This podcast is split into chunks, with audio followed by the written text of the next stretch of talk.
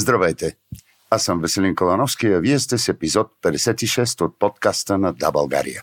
Темата ни днес – психичното здраве и стратегията на държавата за неговата подкрепа. Мой събеседник днес е Елка Бошкова, клиничен психолог и психотерапевт. Здравейте! Здравейте! Благодаря за поканата и възможността да коментирам тази тема. Поводът за днешния разговор е проектът на стратегия за психично здраве на гражданите, който ще определи обхвата на грижата за този аспект от общественото здраве за следващите 10 години. Темата е принципно важна, но е от особено значение и за обществото ни днес изправено пред предизвикателствата на една тежка вирусна пандемия с несъмнени последици върху психичното здраве. Разкажете ни накратко какво на практика зависи от тази стратегия.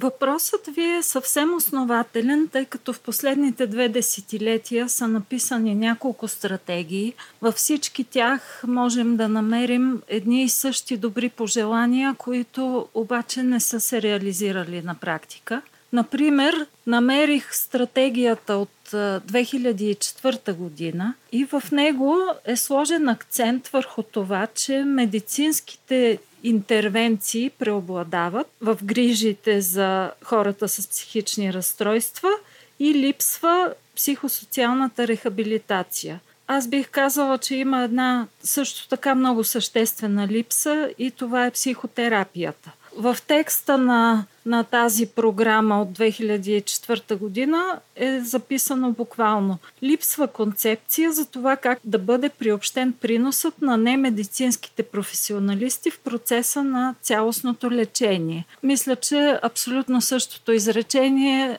има и в сегашната стратегия, която е 16 години по-късно. Първото ми впечатление беше, че са казани доста важни неща в тази стратегия, но се появиха съмнения, когато навлязох в подробностите, когато видях какви точно дейности се предвиждат, какви бюджети се предвиждат. Те също бяха публикувани за обществено обсъждане и се опасявам, че двете основни цели да се подобри обслужването при честите психични разстройства, които са по-леки които са тревожните разстройства, зависимостите, хранителните разстройства.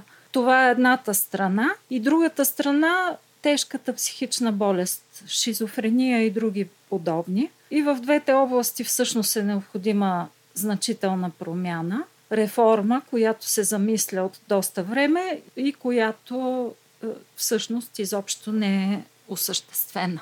Стратегията е един писмен документ – какво ще последва от него, дори, дори от една приета, утвърдена от Министерския съвет стратегия. Разбира се, зависи от действието след това. Аз не мога да си представя сегашното правителство да се погрижи за психичното здраве на българите, но се надявам някой от следващите да го направи. Когато става дума за бюджети в стратегиите на сега управляващите, хора с незасегнато психично здраве винаги имат проблеми с възприятието им. Да. Какви допълнения или коментари бихте направили към предложения проект? Аз ще поясня още малко за за двете големи групи психични разстройства. Разбира се, темата е по-сложна, но аз се опитвам да, да се изразявам по-достъпно.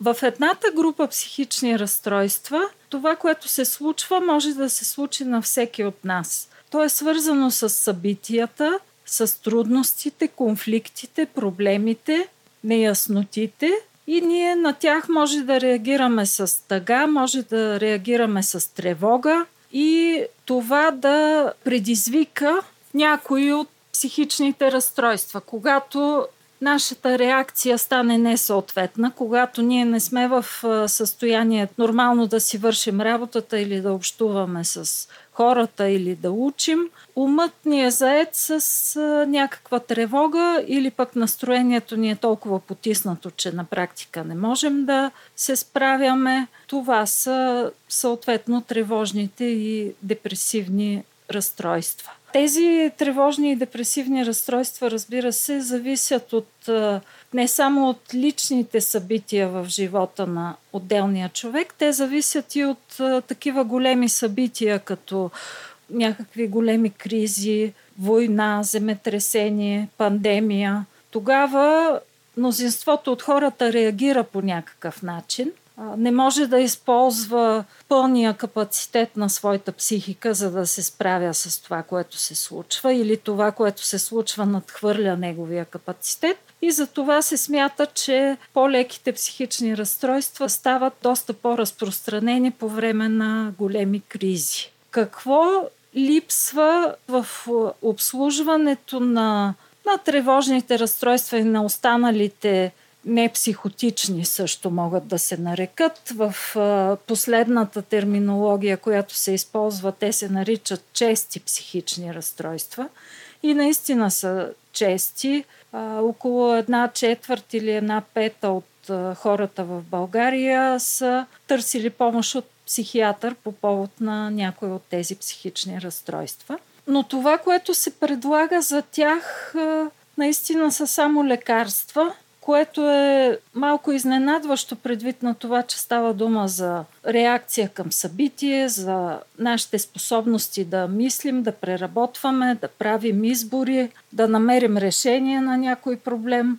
Тоест, психотерапията, особено по-задълбочените методи, могат да бъдат доста ефективни, когато човек трябва да реши как да се справи с някаква информация, която му е дошла в повече. Разбира се, така външната помощ да се успокоим с някакви лекарства е, може би, по-лесна за, за човека, който изпитва тревога или депресия, но ние психотерапевтите пък много държим на на другата идея, че човек трябва да може да помисли върху проблемите си, да помисли за, за себе си, за това той самия как се справя, какво може да промени, какво може да научи, как да, да бъде по-зрял. И всъщност психично здравия човек може да мисли за проблемите си, дори когато тези проблеми станат много. Говорихме повече до момента за честите психични разстройства и за това, че е необходима психотерапия за тях. Всъщност какво се случва в България? Има три или четири психоаналитични организации, които работят изключително сериозно с обучение и супервизия предимно от Франция. Издаден беше миналата година първия сборник с текстове, писани от български психоаналитици, които работят в момента. Психоанализа в България тук и сега се казва сборника. Освен това има школи в други психотерапевтични методи, има техни организации, обединения и всички тези колеги работят по мои впечатления изключително много. Така водещите психотерапевти са доста заети, трудно намират свободни часове и въпреки това техния принос по никакъв начин не се адаптира в системата на психичното здраве. Техните услуги се заплащат почти 100% от джоба на пациента. По никакъв начин човек не може да отиде с направление или да бъде заплатена от здравната каса тази услуга. И това всъщност е една много голяма липса в организацията на тази помощ. Аз имах възможност да бъда на стаж във Франция преди няколко години в тридневни стационара и там навсякъде има достъп до психотерапия, за който осигурените не заплащат нищо допълнително. Може включително да се провежда дългосрочна психотерапия – всички гледат много сериозно на, на това и а, въпреки, че използват а, същите лекарства, а, те не, не обсъждат толкова много лекарствата, колкото житейските проблеми на тези хора. Да се върнем към допълненията и коментарите, които бихте направили към предложения проект. Ще трябва да кажа нещо и за тежките психични болести, въпреки че тази тема плаши хората. Аз а, имам впечатление от обученията, които водим в Александровска болница на наши пациенти. Когато има група за шизофрения, никой не иска да посещава тази група. Предпочитат за депресия или за паническо разстройство. Но шизофренията е другия важен проблем, който би трябвало да се реши с тази стратегия. И, и всъщност повечето дейности, които са предвидени и повечето бюджети са свързани с това. И това е нормално, тъй като повече от половината болни, които дългосрочно са в психиатричните клиники, всъщност са с тежка форма на шизофрения. Та какъв е проблема там? Може да ви изненада, но проблемът е същия. Отново само лекарствата не са достатъчни и особено важен е тук проблема какво се случва след изписване от психиатрична клиника. Губи се връзката, тези пациенти остават а, а, грижа на, на семействата си, Болестта шизофрения може да бъде много сериозна, много тежка, значително да, да затрудни цялото семейство, да създаде много неприятности. Понякога тя се отразява и на, на други хора, които са наоколо, на съседите. И много от това може да се предотврати. Но са необходими тези дейности, които се наричат психосоциална рехабилитация, които означават отново психотерапия с пациента и с неговото семейство, социални услуги, терапия с изкуства, спорт и всъщност такива програми би трябвало да има в дневни центрове, които друго важно намерение на всички тези стратегии, което все още не се е случило, е създаването на мрежа от дневни центрове, в които да се провежда тази рехабилитация, която може да помогне. От шизофрения се разболяват млади хора. Тя започва в юношеството и може да се развие в много големи крайности. Човекът може да при правилно лечение, но правилно лечение означава освен лекарствата и всички тези психосоциални методи. Помощта на психолога и на социалния работник.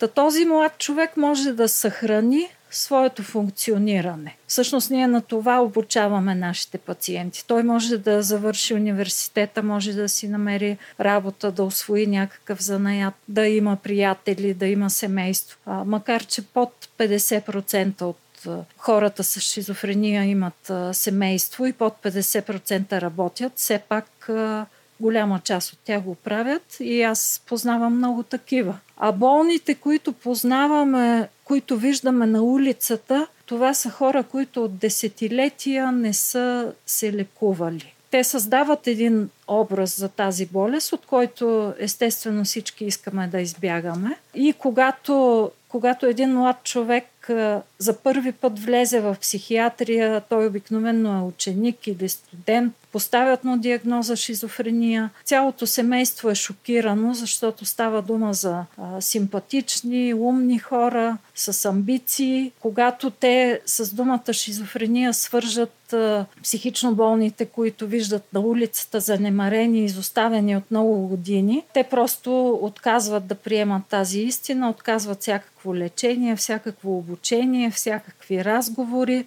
спират си лекарствата. Книжката на лечението се прекъсва, родителите поемат цялата тежест и след 30-40 години, когато родителите вече не могат, този човек става напълно безпомощен. И държавата трябва да се грижи за него, като му осигурява всичко необходимо, като го настанява. Всъщност не е правилно хората да живеят в болници, би трябвало да има някакви домове, но понеже няма, и това се случва, хора да живеят в психиатрична болница, което трябва да се промени, разбира се.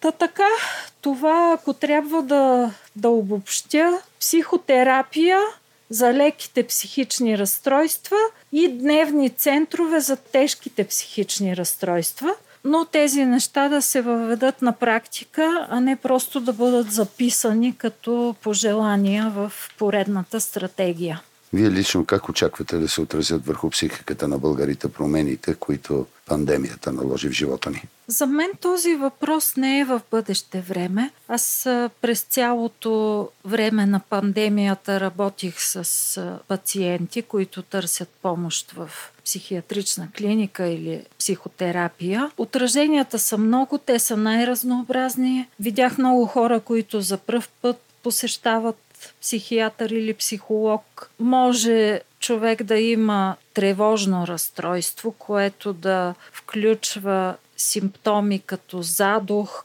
и другите подобни на, на COVID психиката може да ги пресъздаде. Едното от тревожните разстройства е точно такова. Човек има телесни симптоми, без да е болен физически, само заради тревогата си. Хората започнаха повече да четат и да мислят за болести, което се нарича хипохондрия.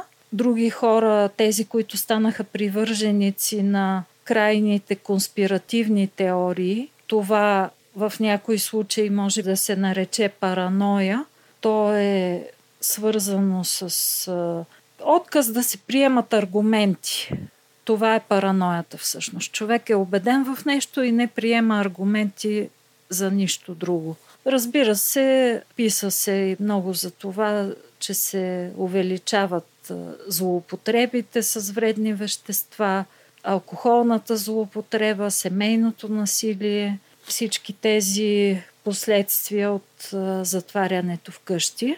Особеното при, при тази ситуация, при тази пандемия, съчетана с мерките срещу нея, е, че всъщност върху психиката на хората действат две заплахи, които са противоположни. Когато има една заплаха, човек се мобилизира, съставя някакъв план как да се справи с нея и може да усети страха или отчаянието, когато всичко отмине, след като се е справил с проблема. А, такива бяха и някои предположения в началото на епидемията, че ще има психични разстройства на по-късен етап, когато се овладее положението. Аз не мисля така и наблюденията ми са други. Аз мисля, че много хора влушиха състоянието си, психичното състояние, именно поради тези две противоположни заплахи. Вирусът те кара да и, и коментарите за болните, за смъртните случаи, те ни притискат да си стоим в къщи и да се отказваме от най-различни дейности, които бихме извършвали. И обратно, страха от е, обедняване, от глад, ни кара да излизаме навън и да търсим възможност да си изкараме хляба, като в същото време поемем риска да се заразим. Има хора, за които се отнасят и двете неща, които са в рискова група с а, някак телесно заболяване или по-голяма възраст и в същото време оставането в къщи може много сериозно да ги застраши финансово, включително хора с ипотечни кредити или пък такива. Аз имам пациенти, които загубиха абсолютно всичките си доходи на, на 100%. И разбира се, ако само едната от двете заплахи за нас лично е сериозна, човек понася по-лесно цялата ситуация, но за това пък се настройва много враждебно към другата група. Знаете, че се разделихме на две групи. Едните се страхуват за здравето си и особено по мои впечатления тези, които имат болни възрастни родители. Те станаха най-големите поддръжници на мерките, на стоенето в къщи. Обратно, тези, за които най-застрашени са доходите им, а нямат кой знае какви болести, те стигнаха до другата крайност. Те казаха всичко това е конспирация, искат да ни съсипят бизнеса. И когато човек е засегнат само от едната заплаха, може много, много силно да се настрои срещу представителите на другата група. Знаете, че има сериозни. Имаше, може би, напоследък, не знам дали все още, много сериозни взаимни обвинения, много скандали, настройване срещу тези, които не си стоят вкъщи или пък срещу тези, които отричат че има вирус? Ние все още сме не може би в най-силната фаза на пандемията, така че противопоставянето на двете групи няма да бъде избегнато много лесно. Ами да, вероятно ще продължи, макар че аз мисля, че тези най-силни психологични реакции все пак бяха в началото на пандемията. Всъщност и двете групи бяха разочаровани, може би дори измамени от това, което се случи. Първо тези, които много силно бяха привърженици на идеята да си стоим в къщи, мисля, че се почувстваха измамени, когато почти всички мерки отпаднаха, отвориха дискотеки, барове и така нататък. И на практика никой не спазваше нищо. И разбира се, всички, които смятаха, че епидемията ни ще ни подмине по някакъв начин, ще ни се размине, че всичко това е някаква измама, измислица, сега пък би трябвало да си дадат сметка, че нещата не са така. Но мисля, че и едните и другите са, са по-разколебани в момента и по и всъщност по-спокойни, което разбира се е много по-полезно за здравето. И всъщност точно това ми казват и моите пациенти. В началото много се оплаших, но сега вече не ме е толкова страх. Благодаря ви много за разговора. И аз благодаря.